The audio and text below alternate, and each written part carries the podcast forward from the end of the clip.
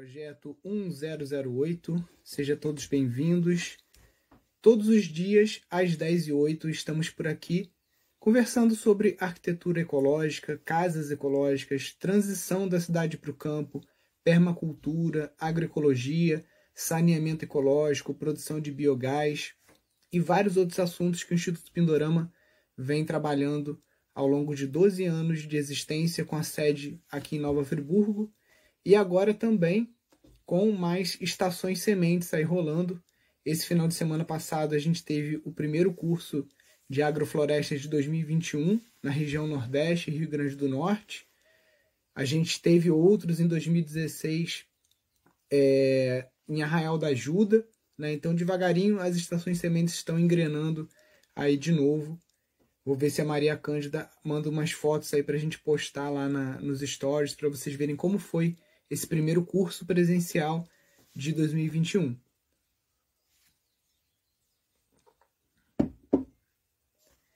Vamos chegando, pessoal. Para quem não conhece o, a dinâmica aqui da nossa live, só apertar no botãozinho da interrogação aqui embaixo, deixar sua dúvida.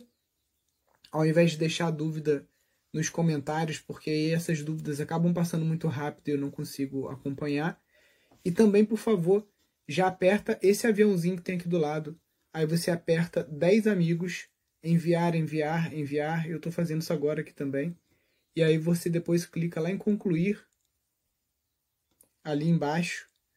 E aí a gente consegue chamar mais gente para essa live, porque a gente precisa que mais pessoas sejam alcançadas por essas mensagens da agroecologia, da permacultura, da alimentação sem veneno, da construção feita com baixo impacto ambiental então vamos lá, gente. Vamos chamar mais gente para cá. Só apertar aqui o botão do, do avião, enviar, concluir.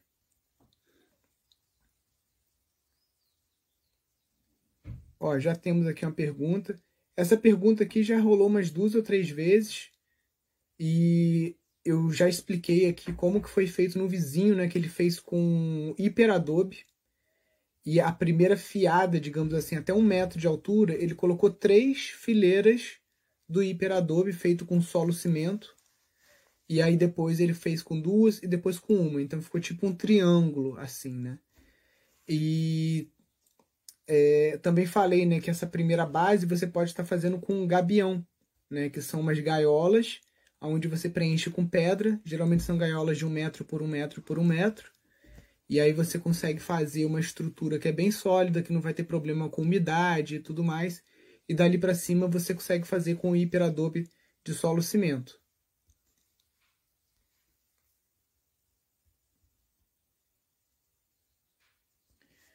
Nilson, o curso de casas ecológicas é vitalício? Então, o Hotmart, eles pararam de usar esse termo vitalício, acho que por alguma questão jurídica, mas teoricamente, enquanto o Hotmart existir, o curso vai estar tá lá na plataforma, né?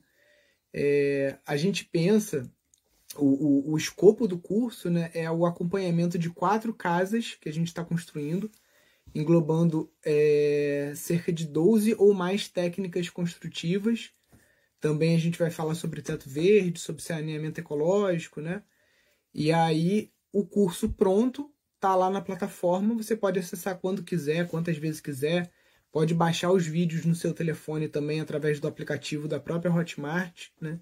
Então, teoricamente, o acesso é vitalício. A gente não vai ficar produzindo conteúdo para esse curso vitaliciamente. Uma hora que o curso acabou, está completo, todas as aulas estão gravadas, está lá.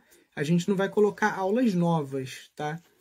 E da mesma forma como o curso de gestão, a gente ainda está colocando aulas novas, vai chegar um momento em que o curso vai estar completo, a gente não vai colocar aulas novas, mas a gente continua essa interação no ao vivo aqui, né? E quem sabe no futuro a gente tem algum outro tipo de, de modelo por assinatura, alguma coisa assim, que a gente tenha aulas semanalmente, né? A gente não sabe ainda. Por hora, o nosso objetivo é terminar o curso de casas ecológicas, né? E aí você tem acesso por quanto tempo você quiser. Comprei um kit da Ameríndia de conectores. Pô, muito legal, Marcos. Eu tô, tô namorando também para fazer uma estufa aqui. Para ver como eu faço uma estufa de raio 5. Qual o melhor diâmetro? Putz, aí, cara, você tem que conversar com o pessoal lá da, da Ameríndia mesmo, né? Eu não, não tenho como dar opinião aqui do produto deles, né? Saber qual o melhor diâmetro. Aqui, como a gente tem uma área grande e, está querendo investir pesado na estufa, a gente pensou em fazer uma geodésica com raio 10, tá? Para fazer a estufa. Só que eu não sei ainda se a geodésica vai ser o melhor caminho para a gente estar tá trabalhando aqui com, com estufa, entendeu? Porque para ficar com uma validade grande, né, o policarbonato ele tem aí uma vida útil de 15 anos, mais ou menos, tá? Só que o policarbonato, aqui na região, ele fica muito esverdeado por conta da umidade do ar, é muito elevada, então fica dando limo. Ele também fica meio que amarelando, né? Então a gente está vendo, eu, eu, tô, eu tô querendo parar para fazer essa conta para ver qual é a pegada ecológica do plástico de estufa porque o plástico de estufa você tem que descartar ele, você pode encaminhar para reciclagem, né? A cada dois ou três anos ele já está totalmente esverdeado, por mais que você lave, ele não, não tem mais tanta utilidade, né? Policarbonato você aumenta um pouquinho a vida útil dele, né? E então eu estou estudando agora esses materiais para ver o que, que é melhor para reciclagem, o que, que não é. é. Já pensei até em abortar a história da geodésica e tentar fazer uma estufa estilo vitoriana mesmo, com aquela estufa com parede de vidro, telhado de vidro, mas aí utilizar vidro de refúgio, né, arrematar pedaços de vidro temperado é, em ferro velho, de vitrines, blindex, né, aquela história toda do, do, do cemitério de blindex, né? Então, estou é, ainda estudando para ver o que, que a gente vai fazer.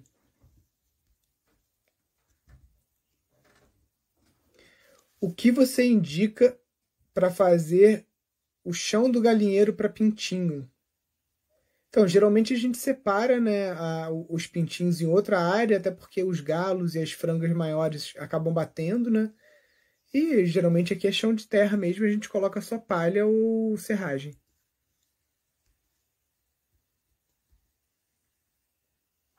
É possível fazer uma estrutura de tampa de uma cisterna de 50 mil litros com bambu?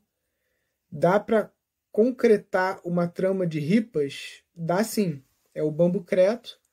O bambu ele consegue substituir aí o, o, o vergalhão e a ferragem. Então você consegue sim estar tá utilizando o bambu para fazer essas, essas tampas de concreto armado. Você pode primeiro fazer uma experiência pequena na sua casa, né? Antes de fazer algo muito grande.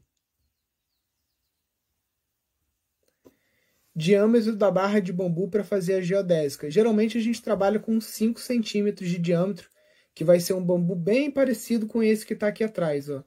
E não é um bambu muito grosso, não. Tem gente que, dependendo do tamanho, para sua que é raio 5, né, para raio 10, aí talvez você já possa usar um bambu um pouco mais grosso, né, um bambu de 8 centímetros, aí um Philostax pubensis. Bom dia, Francisco.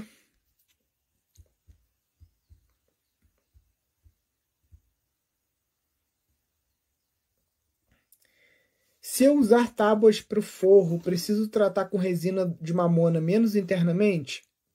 Não, o lado de dentro você não precisa, você pode deixar só o, a tábua de pinos uhum. aparente, ou você pode estar trabalhando com alguma cera em pasta também, como que a gente faz aqui com carnaúba, cera de abelha e a terembitina. Então você pode estar trabalhando assim. O lado que fica para o telhado é que, idealmente, você pode estar passando a resina de mamona para estar tá evitando, né, que caso aconteça alguma goteira e tal, que essa madeira se deteriore.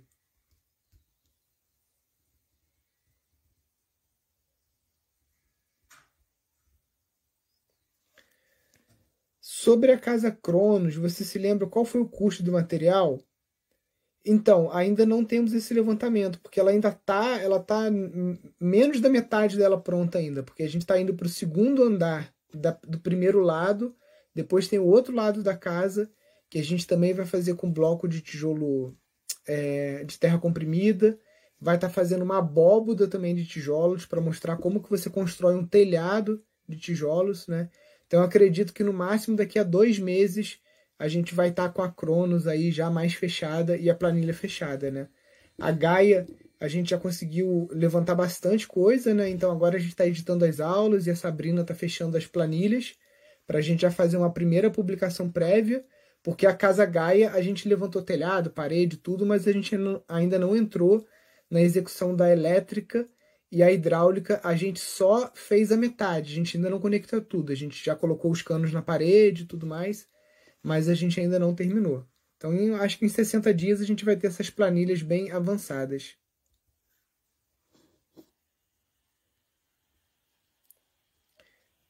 Nilson, existe alguma solução para pavimentação de estrada de acesso que não seja ferro e concreto? Então, aqui a gente não. É, só tem uma estrada que a gente colocou concreto e, e, e, ferro, né?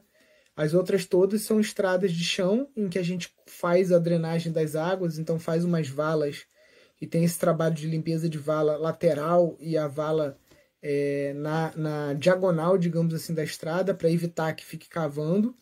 E existe um procedimento né, que envolve um maquinário, envolve uma tecnologia, que é a baba sintética de cupim, que você tem que passar o arado na estrada e aí depois você coloca um galão de 200 litros de baba de cupim sintética dentro de um caminhão pipa e você vai borrifando essa água com baba sintética na estrada. Depois você vem com um rolo compressor, né, compactando de novo aquele solo é, esse sistema foi desenvolvido pela Ecolopave, que é uma empresa lá do norte do país. E aí você consegue estar tá fazendo isso. Parece que até a, a subcobertura de pista de, de aeroporto e tal é feito desse, com esse processo, né, que da baba de cupim. E teoricamente é um procedimento que vai durar alguns anos na estrada sem que você tenha que refazer.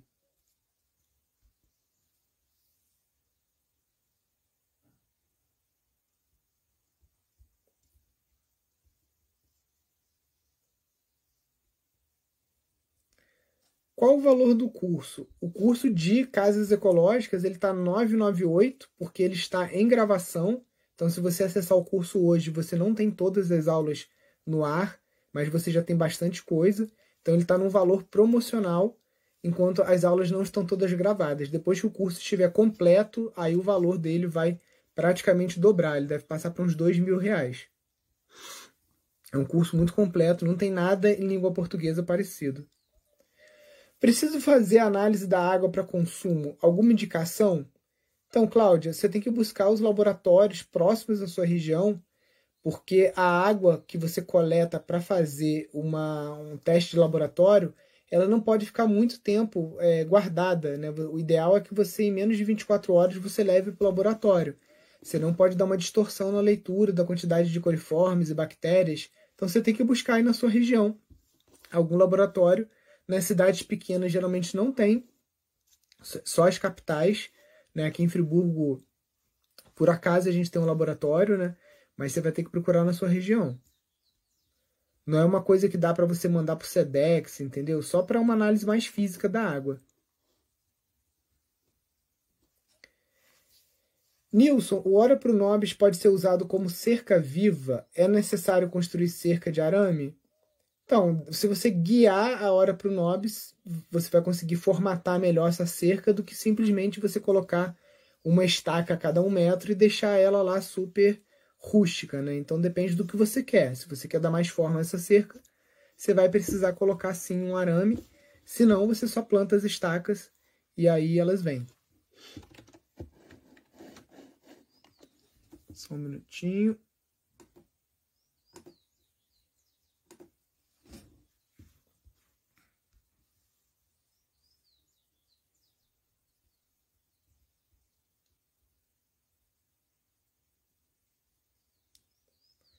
Vamos lá, Resina de mamona versus resina de mamona em tábua de pinos versus umidade do banheiro. Ou revestir com outro forro.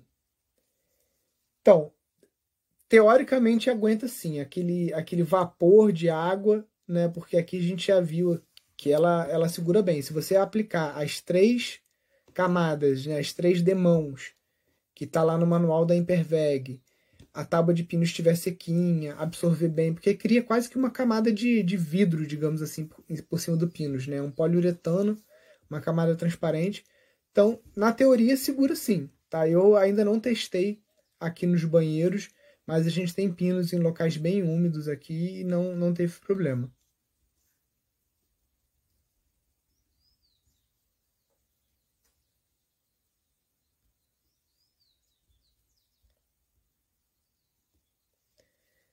Que outras plantas posso usar para cerca viva? Então, a nossa predileta é o bambu, né? Tanto que esses bambus todos que a gente tem aqui no Brasil, na, na região aqui do Rio de Janeiro, a maioria foram trazidos pelos portugueses justamente para fazer cerca viva, né? Então você tem bambus que são indianos e que estão sendo usados para você delimitar áreas, separar pastos, separar plantações, né? Então, por quê? Porque é uma planta de rápido crescimento, é uma planta que atinge uma altura interessante até para evitar a deriva química, caso você tenha algum vizinho que está aplicando veneno. E é uma cerca viva que tem utilidade, né? Porque você corta o bambu, você tem material para fazer móvel, você tem material para fazer construção, você tem material até mesmo para você comer, porque o broto de bambu ele tem uma textura e um sabor parecido com palmito. Então, a, a nossa predileta é a, o bambu. Aqui também na região o pessoal usa muito é, coníferas, né? Então pinheiros tipo árvore de Natal, porque também crescem muito rápido e fazem uma cortina, né? E tem gente que usa o sanção do campo, já é uma opção que eu não gosto tanto porque você tem que ficar podando, aí é uma planta que tem muito espinho também e, e tem um poder de dispersão muito grande, se alastra muito fácil, né? Então eu prefiro ficar com bambu.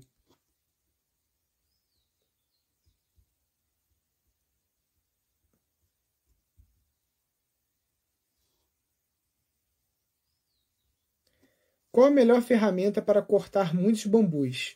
Então, depende do bambu. Se é o bambu gigante, o ideal é uma motosserra pequena que tem, é, até da Steel, que ela tem um sabre pequenininho de 30 centímetros, então é uma ferramenta leve que você consegue estar tá trabalhando com ela muitas horas, né, sem se cansar.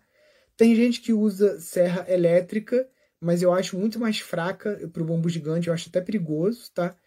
E para o bambu japonês, esse bambu aqui mais fino, aí você pode estar tá usando uma serra tubarão e os serrotes japoneses que tem, né? Tem alguns serrotes fa fantásticos que você dá duas passadinhas assim no bambu e já corta, né?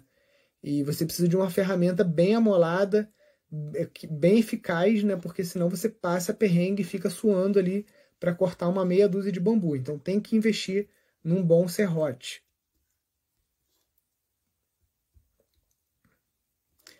O gás do biodigestor vai para outro local de armazenamento ou pode encanar direto para uso? Não, o gás do biodigestor, o próprio biodigestor é o, o, o, digamos assim, o botijão de gás. Né? Deixa eu abrir uma imagem aqui.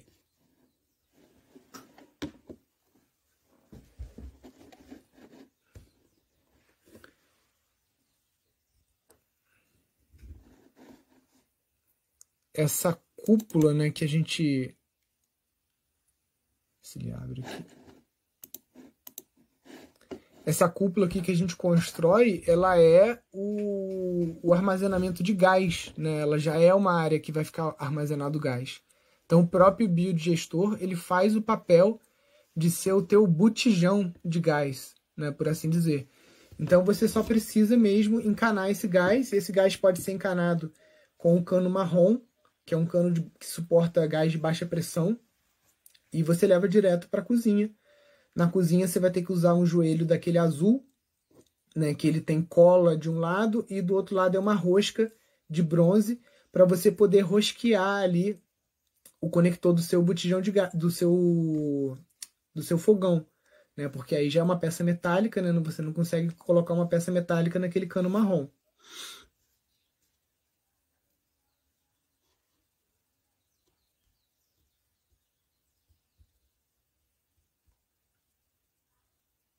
Vamos lá.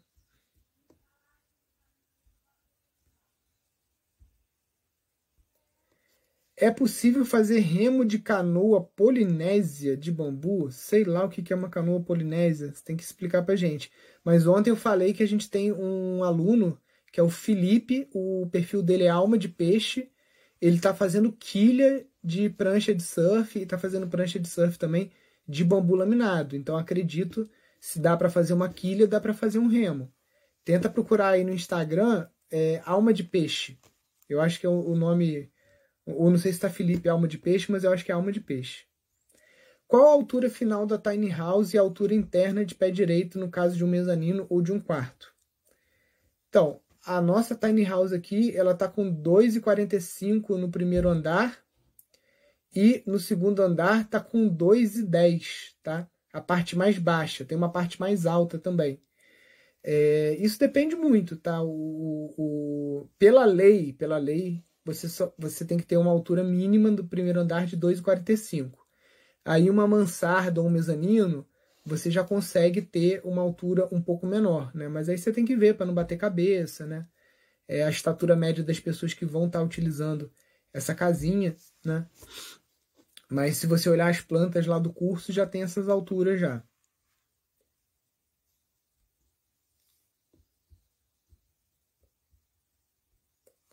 Qual sua opinião sobre o biodigestor industrial tipo Aqualimp para tratamento de águas cinzas? Mário, o biodigestor da Aqualimp é a famosa propaganda enganosa. Eu mesmo comprei um para a primeira casa aqui, porque quando você ouve o nome biodigestor, você é, é, é induzido a pensar que se trata de um equipamento que você vai conseguir coletar o biogás, tá? Só que o da Aqualimp isso não acontece. O, no manual da Aqualimp manda você é, direcionar o gás para o mesmo cano a, de entrada de esgoto, né, que é o cano do, do vaso sanitário, e aí você bota tipo um chaminézinho se você quiser, mas basicamente é, é impossível você coletar gás naquele biodigestor da Aqualimp. Então, para mim, até não vou falar que é má fé, porque o biodigestor não necessariamente, né, se você for, for ver o biodigestor, na verdade, é o processo pelo qual o, a água é limpa, né? O saneamento ali. Ali você tem bactérias, é diferente de uma fossa, é todo fechado. Então, teoricamente, pode ser chamado de biodigestor. Só que quando você compra, você. Uma pessoa desavisada acha que vai conseguir pegar o biogás ali e não consegue, tá? E minha experiência em jogar água cinza junto é que atrapalha um pouco a performance do biodigestor e aí você reduz o número de pessoas que ele pode atender. Então, um biodigestor daquele da Aqualimp de 600 litros, se você vai jogar água cinza também, ele só consegue dar conta, parece que de uma casa com quatro pessoas. E se você tirar água cinza, ele já consegue dar conta de um volume maior de pessoas.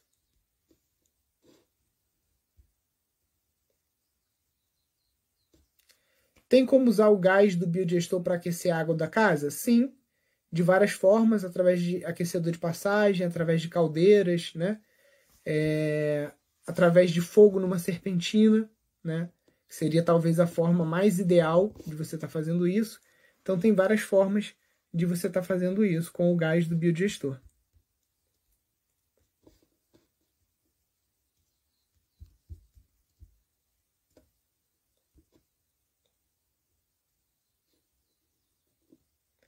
Como fazer a compostagem? Não tenho nenhuma experiência com isso e tem muito descarte de casca e resto de comida. Então, é, a gente vai postar nos stories, agora depois da live, o link para você baixar um e-book nosso sobre compostagem. E ali tem todo o passo a passo, tem cinco tipos de composteiras, desde composteiras pequenas que você consiga ter dentro de um apartamento, até uma composteira maior para quem tem sítio, para quem produz um volume muito grande né, e tem quintal, e aí já quer fazer uma compostagem num volume maior. Então é, a gente vai postar lá nos stories assim que acabar a live aqui. Na tiny house vocês usaram concreto na fundação? Como fixar o pilar de madeira? Uh -uh. Aquela tiny house Gaia é zero cimento. Aqui a gente está fazendo quatro casas, cada casa de um jeito diferente. Umas com concreto, outras sem concreto, umas com barro, para fins didáticos, tá? Só para mostrar, documentar e mostrar para que vocês escolham a melhor opção. Né? Mas no caso dessa tiny house que foi feita com os steios de eucalipto, não tem nenhum cimento é, para fixar o pilar de, de, de eucalipto.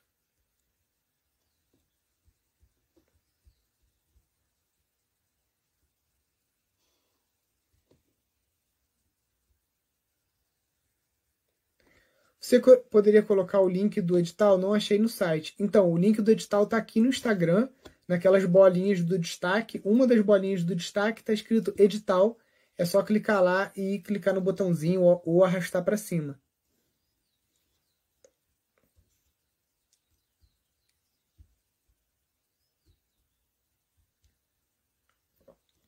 Bom dia. Uma família pequena com dois adultos e uma criança gera gás suficiente para abastecer um fogão? Gera, mas você não vai conseguir usar todos os dias.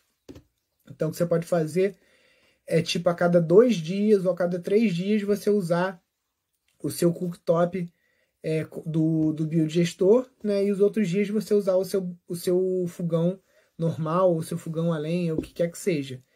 Porque você vai ter aí, como eu falei, né, 15 minutos de gás por pessoa, sendo que é um gás menos calorífico. Então é um gás que demora mais tempo para estar tá conseguindo cozinhar os alimentos, né? Se você tiver uma criação de animais, né, tiver porco, galinha ou vaca, aí já fica bem mais interessante para você estar tá colocando mais biomassa dentro desse biodigestor e com isso aumentando a capacidade dele de produção de, de biogás, né, para um volume mais considerável, para aí sim você ser autossuficiente e ter uma produção de biogás que você consiga cozinhar todos os dias. Né? E não precisa de muitos animais. Às vezes, se você tiver um porco, ou se você tiver uma vaca, ou se você algum vizinho tiver animais e você conseguir coletar esse esterco e levar para o seu biodigestor, você também consegue ter uma produção de biogás bem significativa.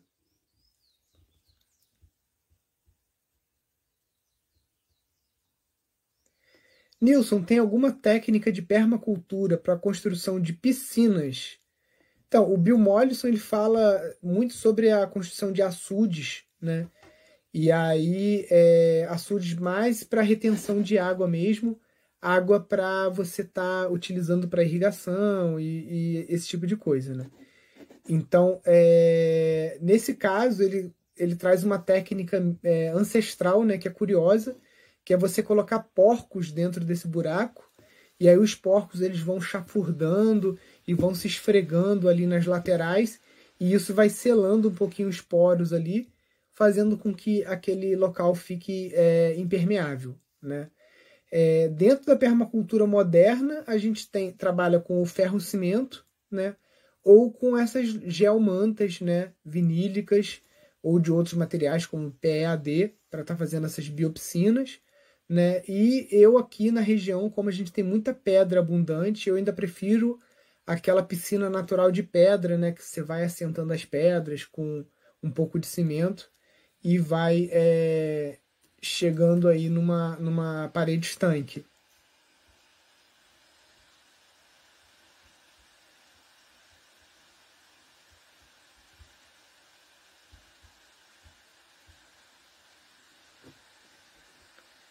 Vamos lá, perguntas.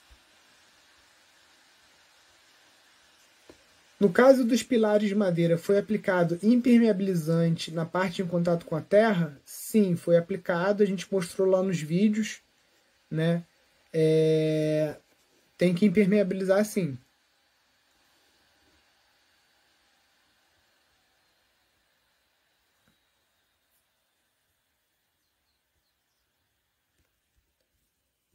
a estrutura de taipa é tão resistente quanto a de concreto, eu estou assumindo que você está falando taipa de pilão, né? no caso da, do bloco monolítico né, de terra compactada.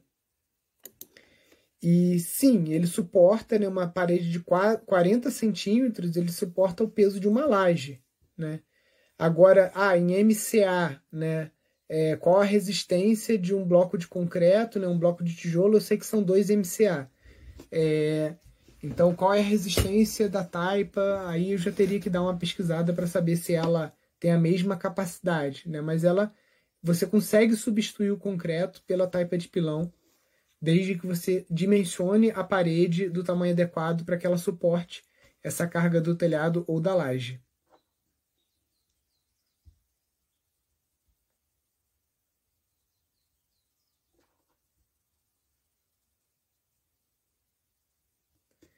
Eu moro no andar de cima. Como faço para estimar o valor de um teto verde em minha casa? 7 por 10, né?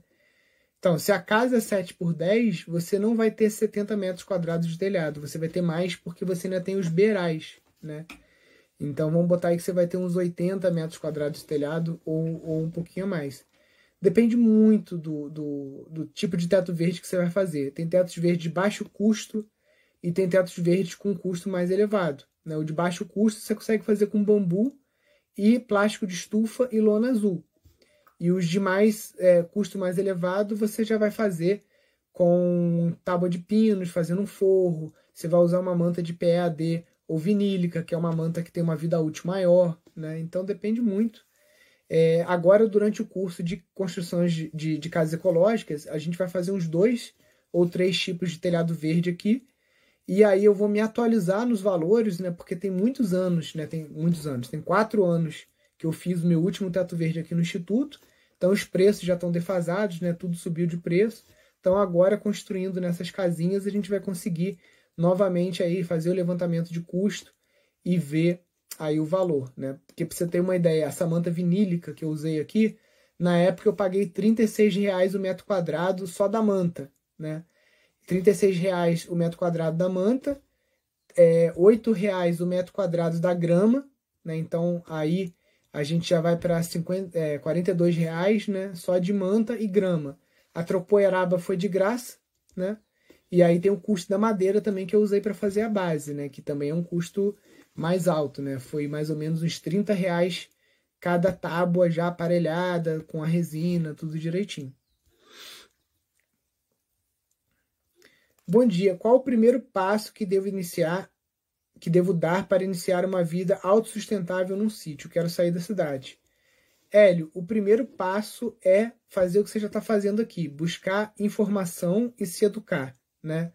E tem um caminho mais devagar, né, que é você é, pesquisa um pouco aqui no Pindorama, pesquisa um pouquinho em outra escola de permacultura e fica aí para lá e para cá, ou você entra num programa que tem uma metodologia que já, já foi validada por vários alunos, você faz parte de uma rede né, de pessoas que têm o mesmo objetivo, aí você caminha mais rápido, né? É, eu te aconselho você ficar ligado Daqui a um ou dois meses a gente deve fazer um evento gratuito chamado Jornada para um Sítio Rentável. E aí, é, durante esse evento, a gente vai dar um monte de dicas justamente para isso, né? Para quem quer iniciar, sair da cidade e ir para o campo. E é, ao final desse evento, a gente vai abrir as inscrições para o nosso curso de gestão de empreendimentos sustentáveis, né? O programa Viver Fora do Sistema, que aí já é um programa com uma metodologia própria desenvolvida pelo Instituto que vai te dar aí todas as ferramentas que você precisa, não só para fazer a transição, mas escolher uma boa terra. É, e caso você não queira comprar uma terra, como que você faz parceria com pessoas que têm terra para você conseguir sair da cidade mais rápido, né? Porque ah, vou ficar 30 anos na cidade juntando dinheiro para comprar um sítio, ou eu já consigo mudar para um sítio daqui a um ou dois anos. Você consegue mudar para um sítio daqui a um ou dois anos, mesmo que você não tenha dinheiro para comprar um sítio, porque você pode fazer parceria com alunos e com colegas, né, futuros colegas seus aí que fazem parte da, da rede Pindorama. Então, o primeiro passo é esse: busque informação é, de quem entrega resultado é, de verdade, né? E quem já teve resultado com os alunos, como a gente aqui, você pode ver vários alunos nossos que fizeram a transição, que estão com negócios de sucesso nos seus sítios, né? Porque tem tem muita gente que não conseguiu resolver o problema nem do seu sítio e está tentando ensinar os outros, né? E aqui é, a gente resolveu o nosso sítio, né? Tudo começou com isso, né? Com o sítio Pindorama aqui. Eu consegui transformar um sítio que estava abandonado há 30 anos num empreendimento rentável. Já consegui, em um ano, né? É, gerar centenas de milhares de reais aqui só com ecoturismo, com venda de alimentos, com produção de alimentos, agregando é, valor aos produtos que eu que eu estava produzindo aqui. O último ano eu tenho focado mais nas operações do Instituto Pindorama do que do sítio, né? Então hoje a gente está aqui trabalhando com os cursos online, produzindo conteúdo. e não estou mais tão focado no modelo de negócio do sítio aqui de produção de alimentos e essas coisas todas que é, há dois anos atrás era o meu foco. Né? A gente produzia é, mais de uma tonelada de inhame por ano, é umas duas toneladas de mandioca, fazia congelados com essa mandioca. Então a gente fez várias coisas aqui ao longo desses 12 anos que eu tô aqui no sítio. Né? Hoje a gente está com foco em curso online porque a gente já conseguiu é, criar modelos que podem ser replicados por outras pessoas. Bom dia, Nilson. Um grande abraço. Namastê da Marli de Vinhedo. Valeu, Marli. Todos os dias batendo, batendo cartão aqui com a gente. Como fica a frequência do manejo de uma cerca de bambu e qual seria esse manejo? Então, o meu manejo das cercas de bambu aqui é zero. Quando eu quero cortar bambu, eu vou lá. Quando eu quero cortar broto, eu vou lá. Se é um bambu é, de pequeno porte, né, até 8 metros de altura, Basicamente é você remover as varas podres e, se você quiser, você colher as varas maduras. Se fazendo esse manejo, a toceira vai ficar mais bonita. No caso do bambu gigante, mesma coisa. Se você quiser colher as varas maduras, ótimo. Se você não quiser colher, elas vão ficar ali. Depois de sete anos, essas varas maduras vão começar um processo de deterioração até chegar ao ponto de apodrecer. E se você não tirar, tirar a vara podre, ela vai apodrecer ali no meio e acabou. Então, o, o manejo é mais uma questão de estética e aproveitamento, mas não é uma exigência da planta.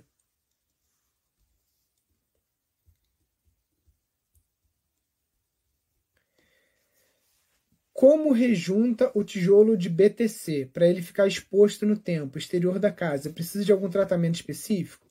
Então, que, que é a norma da empresa que fabrica as prensas? Né? É você rejuntar com rejunte de azulejo, né? Então esses rejuntos tipo quartzolítico, você escolhe a cor, né? Pode ser caramelo, alguma coisa assim. Você pode rejuntar com uma massa de barro e cimento, né? Que você faz uma, uma bisnaga, igual essa bisnaga de confeiteiro, tá? Só que, como é o processo para você não sujar o tijolo? Aqui no caso, esse tijolo não está rejuntado, tá vendo? A junta está aparente, a gente não rejuntou, né? Mas para fora de casa é interessante sim você rejuntar. Então, primeiro você passa um rolo, aquele rolo de, de, de lã, né, de carneiro, com uma resina, porque essa resina ela só vai pegar no espelho do tijolo. Ela não vai entrar nesse buraquinho, tá? E aí não vai entrar no buraquinho, depois você vai lá, você vai rejuntar essas frestas, e como você já passou a resina no tijolo, quando você passa uma esponja, você consegue limpar o rejunte e o rejunte não, não consegue aderir ao espelho do tijolo. Ele não consegue aderir no espelho do tijolo e aí o seu tijolo não fica sujo, entendeu? É, então, primeiro você tem que passar uma demão de resina, depois você vai lá e você vai fazer esse rejuntamento, né? Aí você pode usar um rejunte industrial com uma cor que você queira escolher, ou você pode fazer um rejunte com barro e um pouco de cimento. E aí depois você tem que de novo passar resina e aí você vai passar uma demão mais caprichada, porque você também vai resinar o rejunte, né, para evitar que essa água entre dentro do tijolo.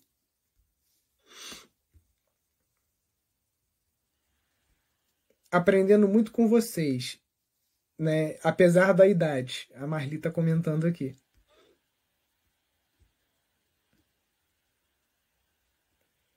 Bom dia, Namastê, Merilim de Manaus. Quero ser uma estação semente do Pindorama. Pô, maravilha, porque a gente ainda não tem nenhum representante na região norte. O mais próximo de Manaus que tem é Rio Grande do Norte, né? Então, é, esse ano começaram oito estações semente, mas a maioria Minas Gerais, São Paulo, Rio de Janeiro e é, lá em, na região Nordeste, né? Então, região Norte, se Deus quiser, em Vamos ver se no próximo edital aí você consegue entrar como uma estação semente do Instituto Pindorama, para estar tá representando a gente aí na sua região. Vou construir um almoxerifado. Como faço os pilares de eucalipto sem uso de concreto na fundação? Então, você vai fazer um buraco com o, uma cavadeira, que é uma cavadeira maior, ela é uma cavadeira para poste, tá? Se bem que um almoxerifado, né, você vai fazer com eucalipto mais fino. Então, você vai usar uma cavadeira normal mesmo. Não precisa usar a mesma cavadeira grande que a gente usa aqui, porque a gente usa postes de eucalipto para fazer a fundação da casa. São postes que têm aí 22 centímetros, né? Então, uma cavadeira comum não dá conta, porque é para sustentar o peso de uma casa. No caso de um almoxerifado, você pode usar um eucalipto com 12 centímetros né, de, de diâmetro. Então, você vai cavar o buraco, vai enterrar esse poste aí pelo menos um metro, vai permeabilizar essa parte que vai ficar dentro do buraco com neutrol ou algum tipo de emulsão asfáltica. E antes de você colocar o poste, você vai colocar uma pedra embaixo ali e você vai pilar, vai pilar, vai pilar, vai compactar bem ela até que essa pedra não desça mais.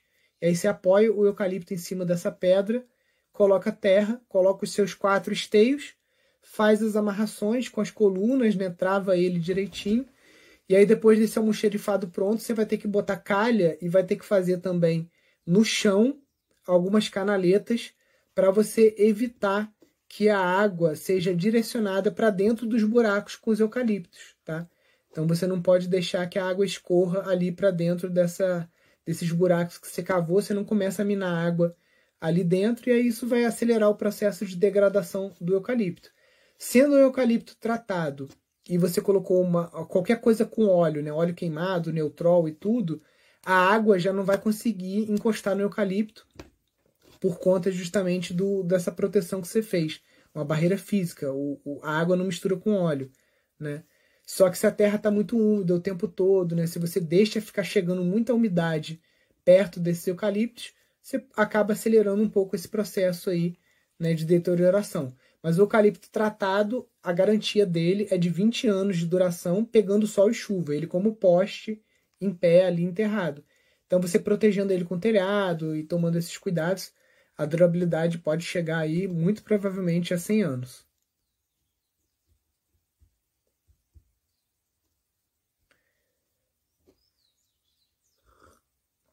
Bom dia. Para plantar os dois tipos de bambu, dá para tirar muda de alguma plantação ou comprar muda? O ideal é você tirar a muda, porque é, infelizmente tem uma galera que vende muda de bambu pela internet e que são meio pilantra, entendeu?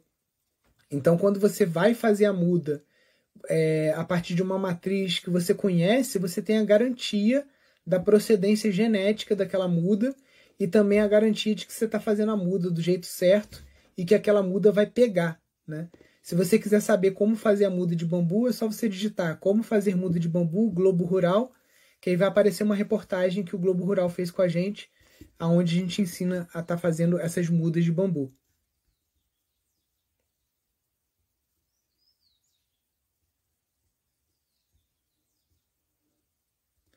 Conhece o bambu que é verde e amarelo? Então, conheço. É até o bambu que é, a gente mostrou como é que faz muda aqui na, na reportagem com o Globo Rural. Ele é um bambu que dá para usar para construção, dá para usar para tudo, para trama do pau a pique, tá? Só que ele é um bambu muito rico em amido, né? Esse bambu, ele, o nome científico dele é Bambusa vulgaris vitata, né? Porque tem o Bambusa vulgaris verde e tem esse que é o verde e amarelo. Quando você corta esse bambu, ele não continua verde e amarelo, ele fica todo marrom. Então ele perde aquela, aquela coloração. Aquela coloração ela só existe mesmo enquanto ele está vivo, como uma cerca viva ou, ou com uso paisagístico. Eu aconselho fazer uma solução com 6% de boro para esse tipo de bambu, porque ele tem muito amido. E aí você pode usar para qualquer coisa, para construção, para telhado, para parede, os mesmos usos que a gente faz dos outros bambus, para laminado,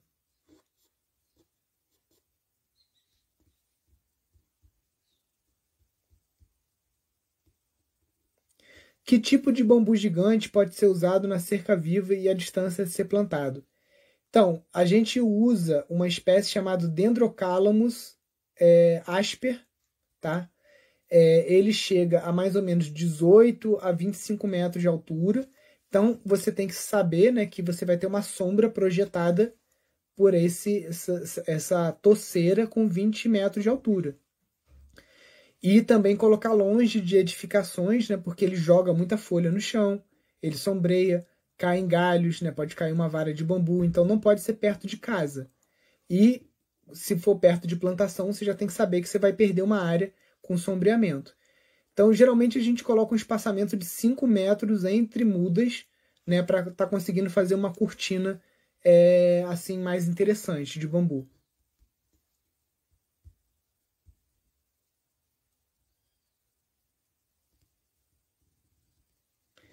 Muito obrigada. A resina para o tijolo de solo cimento é a de mamona? Então, eu já usei a resina de mamona no, no tijolo e eu achei que ficou horroroso.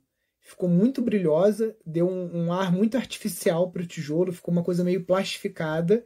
Então, infelizmente, eu ainda não conheço uma resina 100% ecológica para usar no tijolo de solo cimento. Né? A que a gente usa em obra para fora, né? quando a gente fazia a obra para fora, é uma resina industrial da Hidronorte, que é base água, né? então ela não é a base de solventes petroquímicos, e ela tem um resultado muito bom. Né? Então a gente usa essa resina da Hidronorte. A gente já fez teste com cera, cera de carnaúba com cera de abelha, funciona, só que é um valor proibitivo, né? São ceras muito caras para você estar tá impermeabilizando uma área muito grande, né? A própria resina hidronorte é cara, você vai pagar uns 300 reais num galão, mas é um galão daquele grande, né, de 18 litros, e ela tem um rendimento bom.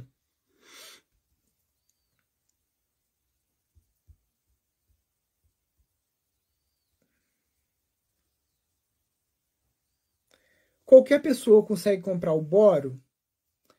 Então, Nink, algumas pessoas têm relatado uma dificuldade em comprar alguns dos insumos para fazer o tratamento do bambu, porque parece que agora a Polícia Federal está controlando alguns tipos de substância que são usadas para o refinamento de cocaína. E parece que alguns sais de boro estão dentre esses produtos que os traficantes estão usando. Né? Então, aqui em Nova Friburgo, a gente compra muito fácil em qualquer loja agrícola né, o ácido bórico ou o octoborato de sódico, na casa do adubo, qualquer loja dessas. Né? É, já os alunos nossos de Maringá, né, ali no Paraná, falaram que só estão conseguindo comprar é, através de um amigo que é produtor rural. Aí, como produtor rural, ele faz o pedido né, para um agrônomo de uma receita, e aí, com aquela receita, ele está conseguindo comprar. Então você tem que ver, parece que é uma restrição que, que é meio é, nível estadual, né? Ou é uma coisa até a nível federal, mas aqui no Rio é essa bagunça que todo mundo conhece, então acaba que você compra qualquer coisa na loja, até veneno sem, sem nenhum tipo de receituário.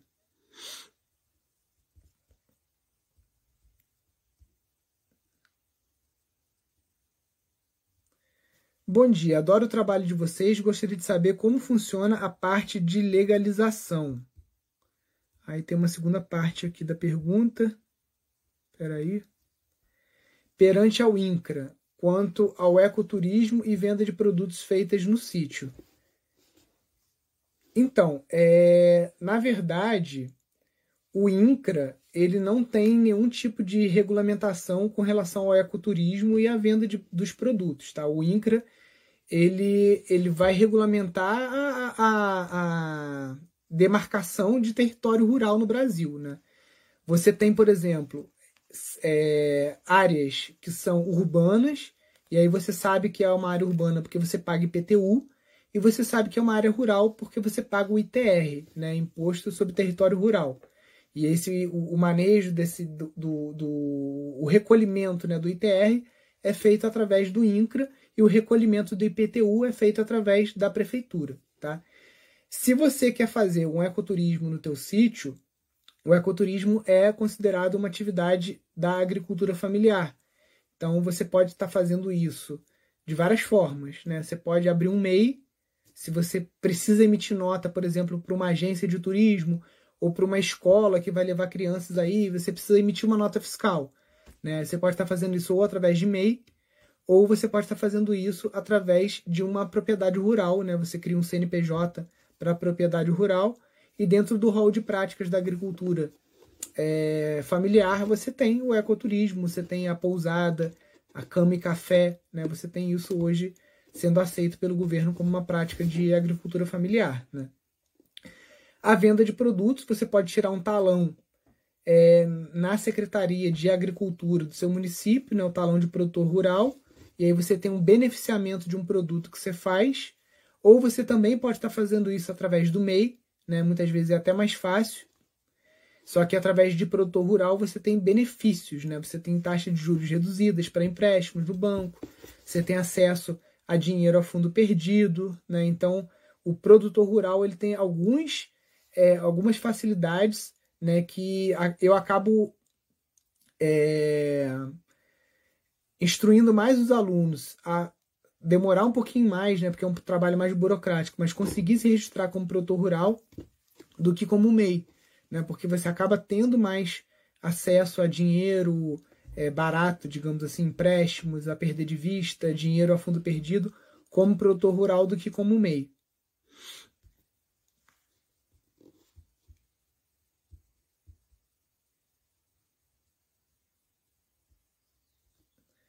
Como a permacultura enxerga lagos ornamentais ou espelhos de água? Alguma alternativa? Então, a permacultura ela trabalha até mesmo construindo esses corpos d'água é, mecanicamente, utilizando uma reta escavadeira, ou utilizando pá, o que seja. Só que existe um estudo. A gente não constrói o lago só por um motivo de beleza cênica, é, enfim.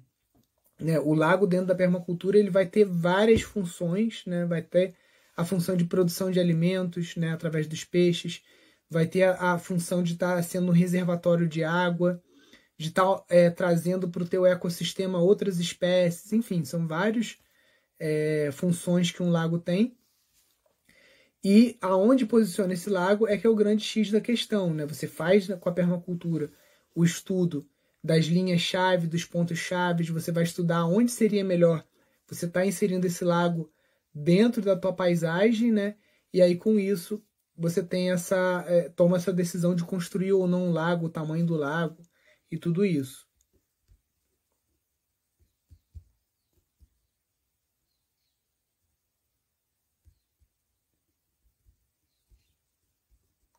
Lá. Aqui a resposta da Nink. Estou precisando, não estou conseguindo comprar. É, tenta uma receita com agrônomo. O tijolo ecológico, que parece um Lego, é ecologicamente e monetariamente viável? Então, eu construí minha casa com esse tijolo porque a gente tinha uma cliente que contratou a gente na época que o Instituto Pindorama ainda fazia obra. Hoje em dia a gente não faz obra, a gente capacita alunos para fazerem obras, né? Então a gente tem um curso online de casas ecológicas. Mas na época que a gente ainda fazia a obra, a gente pegou uma obra muito grande para fazer em Penedo, que eram mais de mil metros quadrados de área construída. E daí a gente comprou uma máquina para fazer esses tijolos, que era uma máquina de alta produtividade. Na época, essa máquina foi uns 35 mil, hoje ela deve estar tá custando aí uns 50 mil reais, que é uma máquina operada só com alavanca com uma produção muito alta. E aí, terminada essa obra, essa máquina veio parar aqui em casa. E eu estava com pressa de construir, então acabei usando essa máquina para fazer 11 mil tijolos e construir a minha casa com o tijolo ecológico, como você colocou. Né? Eu também chamo ele de ecológico. Para mim, o tijolo ecológico é o adobe. Né? Esse tijolo aqui é um tijolo sustentável, digamos assim. Eu acho que o nome dele tá, tá errado, né? Porque Ecológico é aquilo que está mais próximo da natureza e menor impacto possível. Sustentável é aquilo que você faz e com a intenção de minimizar os danos. Né? Então, o método construtivo do tijolo ecológico ele precisa de cimento, ele precisa de vergalhão, vergalhão né, de ferro, é, precisa de areia. Então, eu já, já chamaria ele de tijolo sustentável. É monetariamente viável? Sim. Você tem uma casa que você constrói rápido. Então hoje a gente sabe que metade do custo de uma casa é mão de obra. Então se você leva seis meses para construir uma casa ou três meses para construir uma casa, quanto menos tempo, mais barata a sua mão de obra, mais barata a casa. Segundo, você não precisa emboçar as paredes, então as paredes ficam assim com tijolo aparente. Né? Aqui a gente optou por emboçar uma ou outra parede dentro de casa para ficar um pouco mais claro né? e pintou de branco. Ou você pode simplesmente pintar esse tijolo de branco com cal se você quiser, né? Uma tinta, uma gel tinta mais clara, alguma coisa assim, né? É, então, você tem rapidez, você tem a não necessidade de reboco.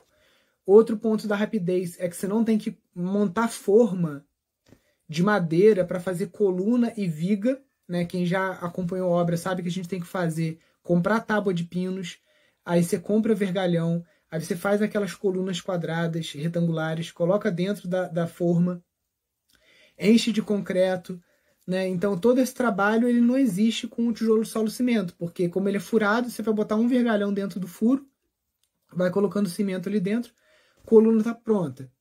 Você vai fazer a amarração, você tem um tijolo canaleta, um tijolo é assim, outro tijolo é assim, você vai colocar um em cima do outro, e aí esses tijolos é, você vai passar a vara dentro dele e com isso também você não precisa é, montar essas formas, né? Que são, cara, é um trabalho do, gigantesco. Deixa eu botar umas fotos aqui. É um trabalho gigantesco, né? Você ficar fazendo essa forma vai muito concreto, né? Então o tijolo canaleta, deixa eu ver se tem alguma coisa aqui do tijolo ecológico. Deixa eu botar aqui canaleta. Peraí.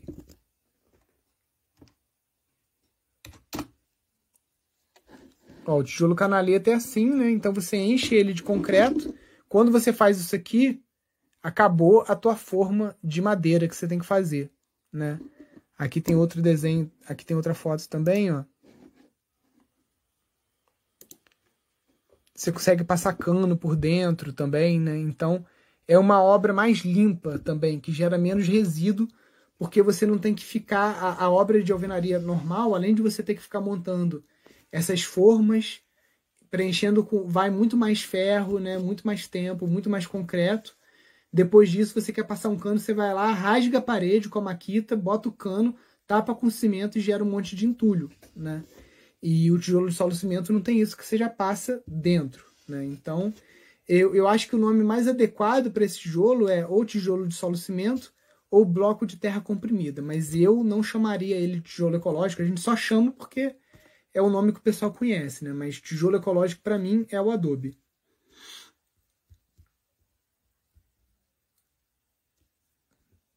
Minha propriedade está sendo cadastrada como rural fazendo CNPJ. Deixa de ser rural ou não? Não. Você só está é, formalizando na Receita Federal que a tua propriedade tem uma atividade comercial. Só isso.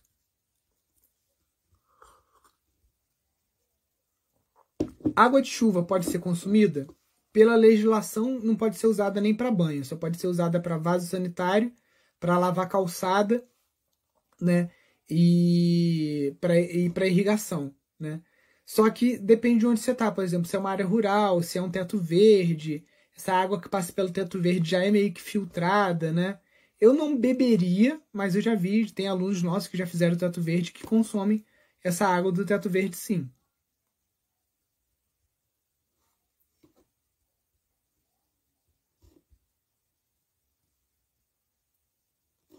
É perigoso plantar bambu perto da linha de transmissão de energia? Então, a linha de transmissão geralmente é muito alta, né? Agora, o bambu gigante ele chega a 20 metros. Então você tem que ver se qual é a altura que essa linha está passando, porque o bambu não vai passar muito disso, né? 20, 25 metros no máximo. Bambu gigante, né? Aí você tem que se informar com a companhia qual é a altura da linha. Show, um abraço aqui pro Ico Martins.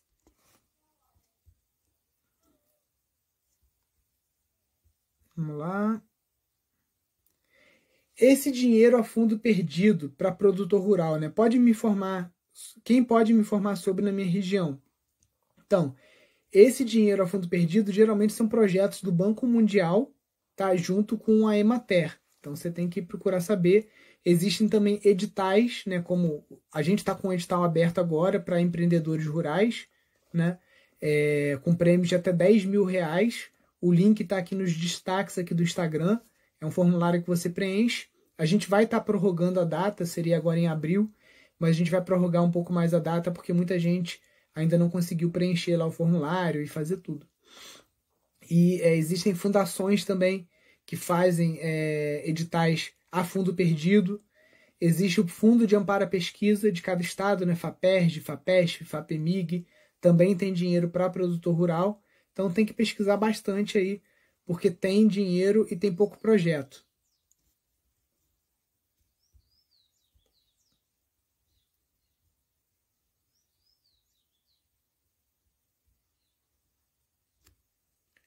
Construções em área rural precisa de alguma aprovação prévia? Não, não precisa, só na área urbana. Você pode ter o projeto de um arquiteto e o ART, né, que é a anotação de responsabilidade técnica, mas você não tem nenhuma obrigação de registrar isso na prefeitura se você não paga IPTU daquela área.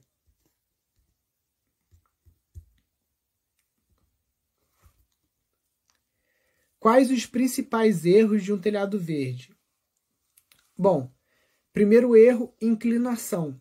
né? Você ou uma inclinação ser muito baixa, tipo menor do que 3 graus, praticamente reto, ou ser uma inclinação muito alta, que aí o solo, tipo uma inclinação de chalé, né? Que aí o solo vai acabar escorrendo junto com a água, né? Outro erro, a impermeabilização, né? Saber fazer direitinho, muita gente quer botar por cima da laje e aí acha que só uma manta asfáltica vai dar jeito e não é bem assim.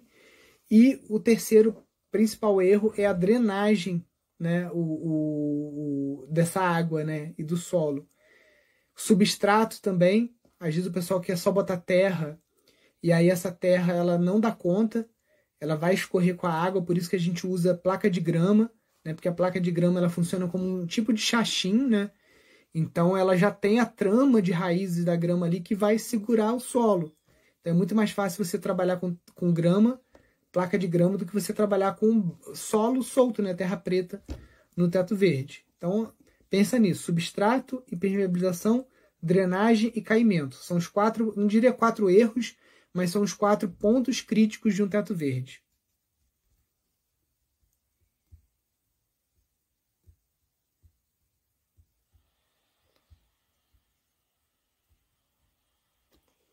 Olá, qual técnica de construção você me indica na região sul, em específico na capital Porto Alegre? Então, Porto Alegre é muito quente e muito frio, né? Então você tem que ter uma construção que tenha uma capacidade de inércia térmica grande. O que é inércia térmica? É o tempo que demora para transmitir a temperatura externa para o interior e vice-versa. Então, por exemplo, no, no verão, eu já peguei verão em Porto Alegre com mais de 40 graus. Se está 40 graus lá fora, até aquele 40 graus chegar dentro da sua casa, isso vai depender da inércia térmica da sua edificação. Então, por exemplo, se você tem uma parede fininha e um telhado de brasilite, é, esse 40 graus vai chegar dentro da sua casa em 20 minutos, né? digamos assim. O, o sol, 9 horas da manhã, o sol já está batendo no telhado, tua casa está um forno, né? Ou está batendo numa parede face norte, tua casa está um forno, né? Já se é uma parede grossa de hiperadobe, de cobre ou de adobe, por exemplo, vai demorar algumas horas para aquele calor devagarinho, aquelas ondas de calor vão sendo transmitidas, transmitidas. Então tá desse lado aqui da parede que é o externo, até chegar do outro lado para dentro de casa pode demorar horas, pode demorar o dia inteiro, né? E a, às vezes esse calor só vai chegar dentro da sua casa de noite, que é justamente um horário às vezes que para você é interessante esse calor chegar, né? Então eu trabalharia com paredes grossas e aí a gente está falando de adobe, hiperadobe, taipa de pilão é, é, e também o COB, né? Seriam as quatro técnicas mais adequadas para uma região que tem uma amplitude térmica muito grande como Porto Alegre, porque por exemplo, em Gramado você não tem o calor de Porto Alegre, então você já pode fazer uma casa que é mais preparada só para frio, né? Igual aqui em Friburgo. Friburgo a gente não tem 40 graus, então eu posso fazer uma casa que ela é preparada só para frio, ela não é preparada para calor, porque aqui não faz calor, aqui dá 25 graus, 28 no máximo. Né? Não é calor para tipo, comparando com Porto Alegre ou Rio de Janeiro, né? Mesma coisa em Gramado, ou Campos do Jordão, né? São regiões que você vai fazer uma casa para frio, adequada para frio. É, no máximo, aquela casa vai ficar desconfortável dezembro e janeiro. Fora isso, fevereiro, aí março já começa a esfriar, abril já esfriou, então você não tem nenhum incômodo naquela casa. Que é difícil você fazer uma casa que atenda aos dois climas, né? Muito calor e muito frio. Às vezes você tem que fazer uma opção. Consigo levantar minha casa ecológica, a construção do curso de vocês, mesmo sem experiência? Narciso, a ideia é justamente essa: é você assistir o curso. No curso você vai ver quatro casas sendo levantadas do chão até o telhado com 12 técnicas, e aí você pode optar por usar uma ou duas técnicas ou três técnicas do curso e você conseguir levantar essa casa. Agora, depende da sua habilidade manual, né? Por exemplo, se eu fizer um curso de aquarela, eu não vou sair pintando uma aquarela tão bonita quanto a minha esposa, que é arquiteta e já tem uma, uma mão mais própria para desenho. Mas a mesma coisa, se, se a gente for para uma. Eu e ela assistir um curso de marcenaria né? Eu vou ter mais facilidade para construir um móvel do que ela, que não tem uma experiência com marcenaria. Eu já tenho já uns 10 anos que eu, que eu tenho intimidade com as máquinas de marcenaria, com serra, com esquadria, com tupia, com tudo isso, né? Então depende muito das suas habilidades prévias, mas não tem nada que você não possa desenvolver, né? Então, é... ah, Nilson, tem técnicas mais fáceis e mais difíceis? Tem. Por exemplo, a taipa de pilão, ela é uma técnica mais adequada se você é bom carpinteiro ou se você tem acesso a um bom carpinteiro que pode te ajudar a montar a forma. Mas na hora de executar é fácil, porque é só pilar a terra dentro da, da, da, da forma. Uma técnica como essa aqui, do tijolo de, de solo cimento, é uma técnica que quem não tem experiência em levantar parede, é, ah, Nilson, é mais fácil. Cara, não é mais fácil, porque o pedreiro aqui em casa, a gente com pedreiro é, que já tinha uma experiência com assentamento de tijolo, a parede ficou torta. Então, uma pessoa que não tem experiência vai, vai ficar meio assim, vai ficar com onda, uma hora o tijolo está mais baixo, mais alto, então é uma técnica mais difícil. É, o, o, Adobe é uma técnica mais difícil para quem não tem experiência também de assentamento de tijolo. Quais técnicas são mais fáceis? O pau a pique, o hiper Adobe, a taipa de pilão, né? Mas a taipa de pilão tendo acompanhamento de um bom carpinteiro e de um profissional aí que tem experiência, né? As losetas, né, que a gente está fazendo na casinha Cronos, é uma técnica que você sem experiência você consegue levantar uma casa usando os mesmos materiais que as pessoas usam para levantar suas casas, tijolo, areia, vergalhão e cimento, só que você consegue fazer isso economizando 60%. Né? Então, é, comprando o curso, é, acompanhando ele aí ao longo do próximo ano, né, que é o tempo que a gente acha que vai demorar para a gente ter todas as casas construídas. No final do curso você vai conseguir dizer assim, cara, de todas as técnicas, a que eu acho que eu vou me dar bem é essa aqui. E aí você consegue com uma confiança muito maior do que é, a confiança que eu tinha quando eu comecei a construir casa aqui, que não tinha curso online, não tinha nada disso. Eu fui fazendo por tentativa e erro.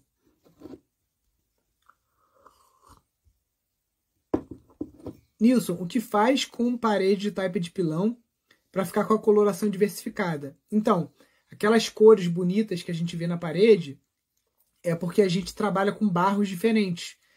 Então, é, se você comprar dois caminhões de barro, muito difícil um barro vai ser da mesma cor do outro.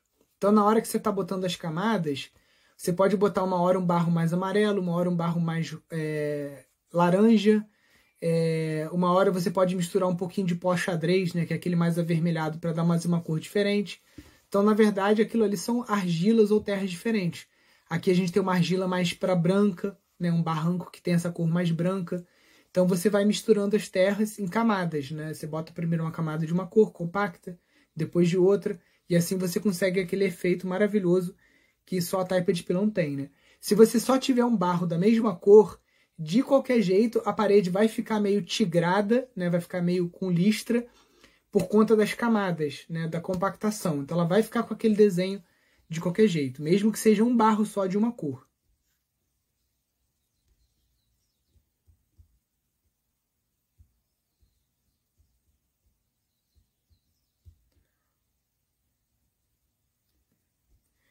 Nilson, é, tem encontro ao vivo só para alunos?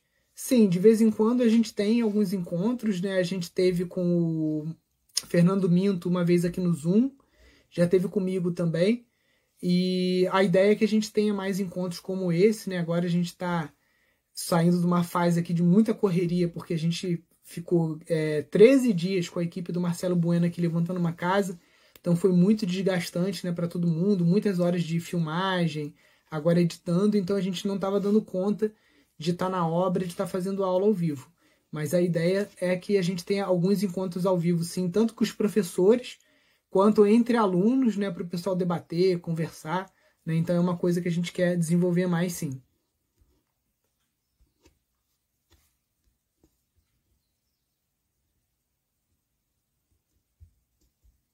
Lá.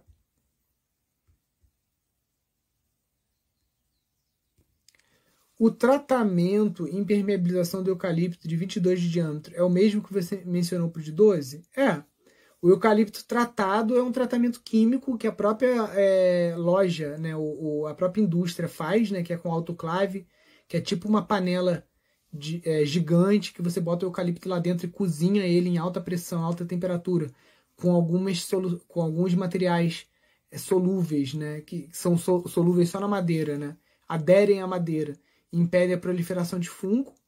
Né, então, o, o, você consegue tratar eucalipto em casa também? Consegue. Geralmente aqui na região o pessoal passa óleo de motor queimado, né? Aquele óleo que quando você vai no posto trocar o óleo, o cara tira um óleo, aquele óleo você pode pedir para ele guardar e você é, leva para casa. Você esquenta aquele óleo numa lata, numa panela e você pincela ele quente no eucalipto descascado. Né? Um tipo de, de tratamento que o pessoal costuma fazer aqui também. Né? Mas basicamente é esse mesmo. O eucalipto tratado, você vai passar um impermeabilizante na base que vai ficar enterrada.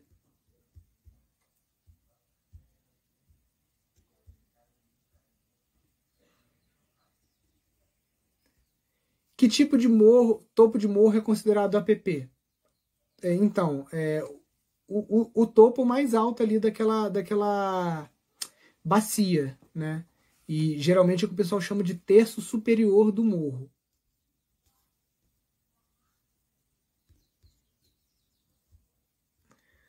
Vamos lá. Opa. Esse aqui já foi.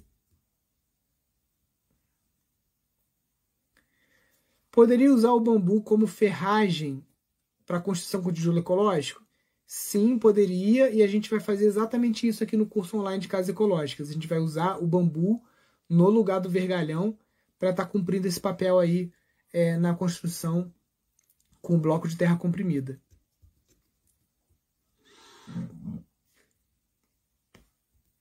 Onde você consegue comprar muda de bambu gigante pela internet? Não compre.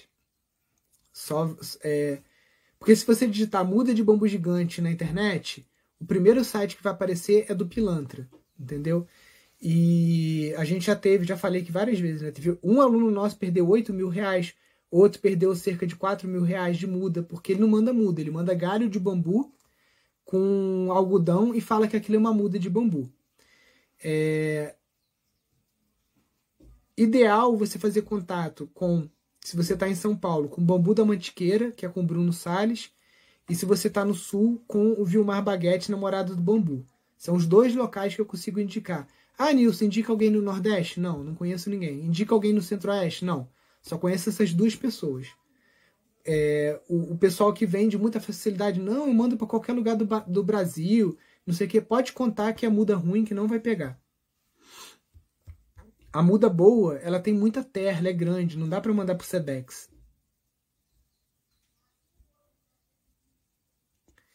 Nilson, qual tipo de renda tu recomenda para um terreno de 42 metros de frente, 160 metros de fundo em Porto Alegre?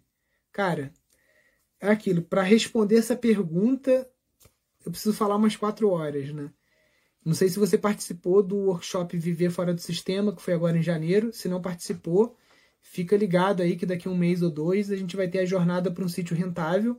E aí, com o conteúdo gratuito que a gente vai te dar nesse curso, você vai conseguir chegar a essa resposta para você, porque é, não tem como eu falar sem conhecer o terreno, aonde que é, se é urbano, rural, periurbano, qual aptidão, em qual bairro, né? Então tem muitos dados que você mesmo vai ter que levantar para você responder essa pergunta. Show, pessoal. Já passamos aqui, estouramos o nosso tempo, né? Já passou de uma hora de live.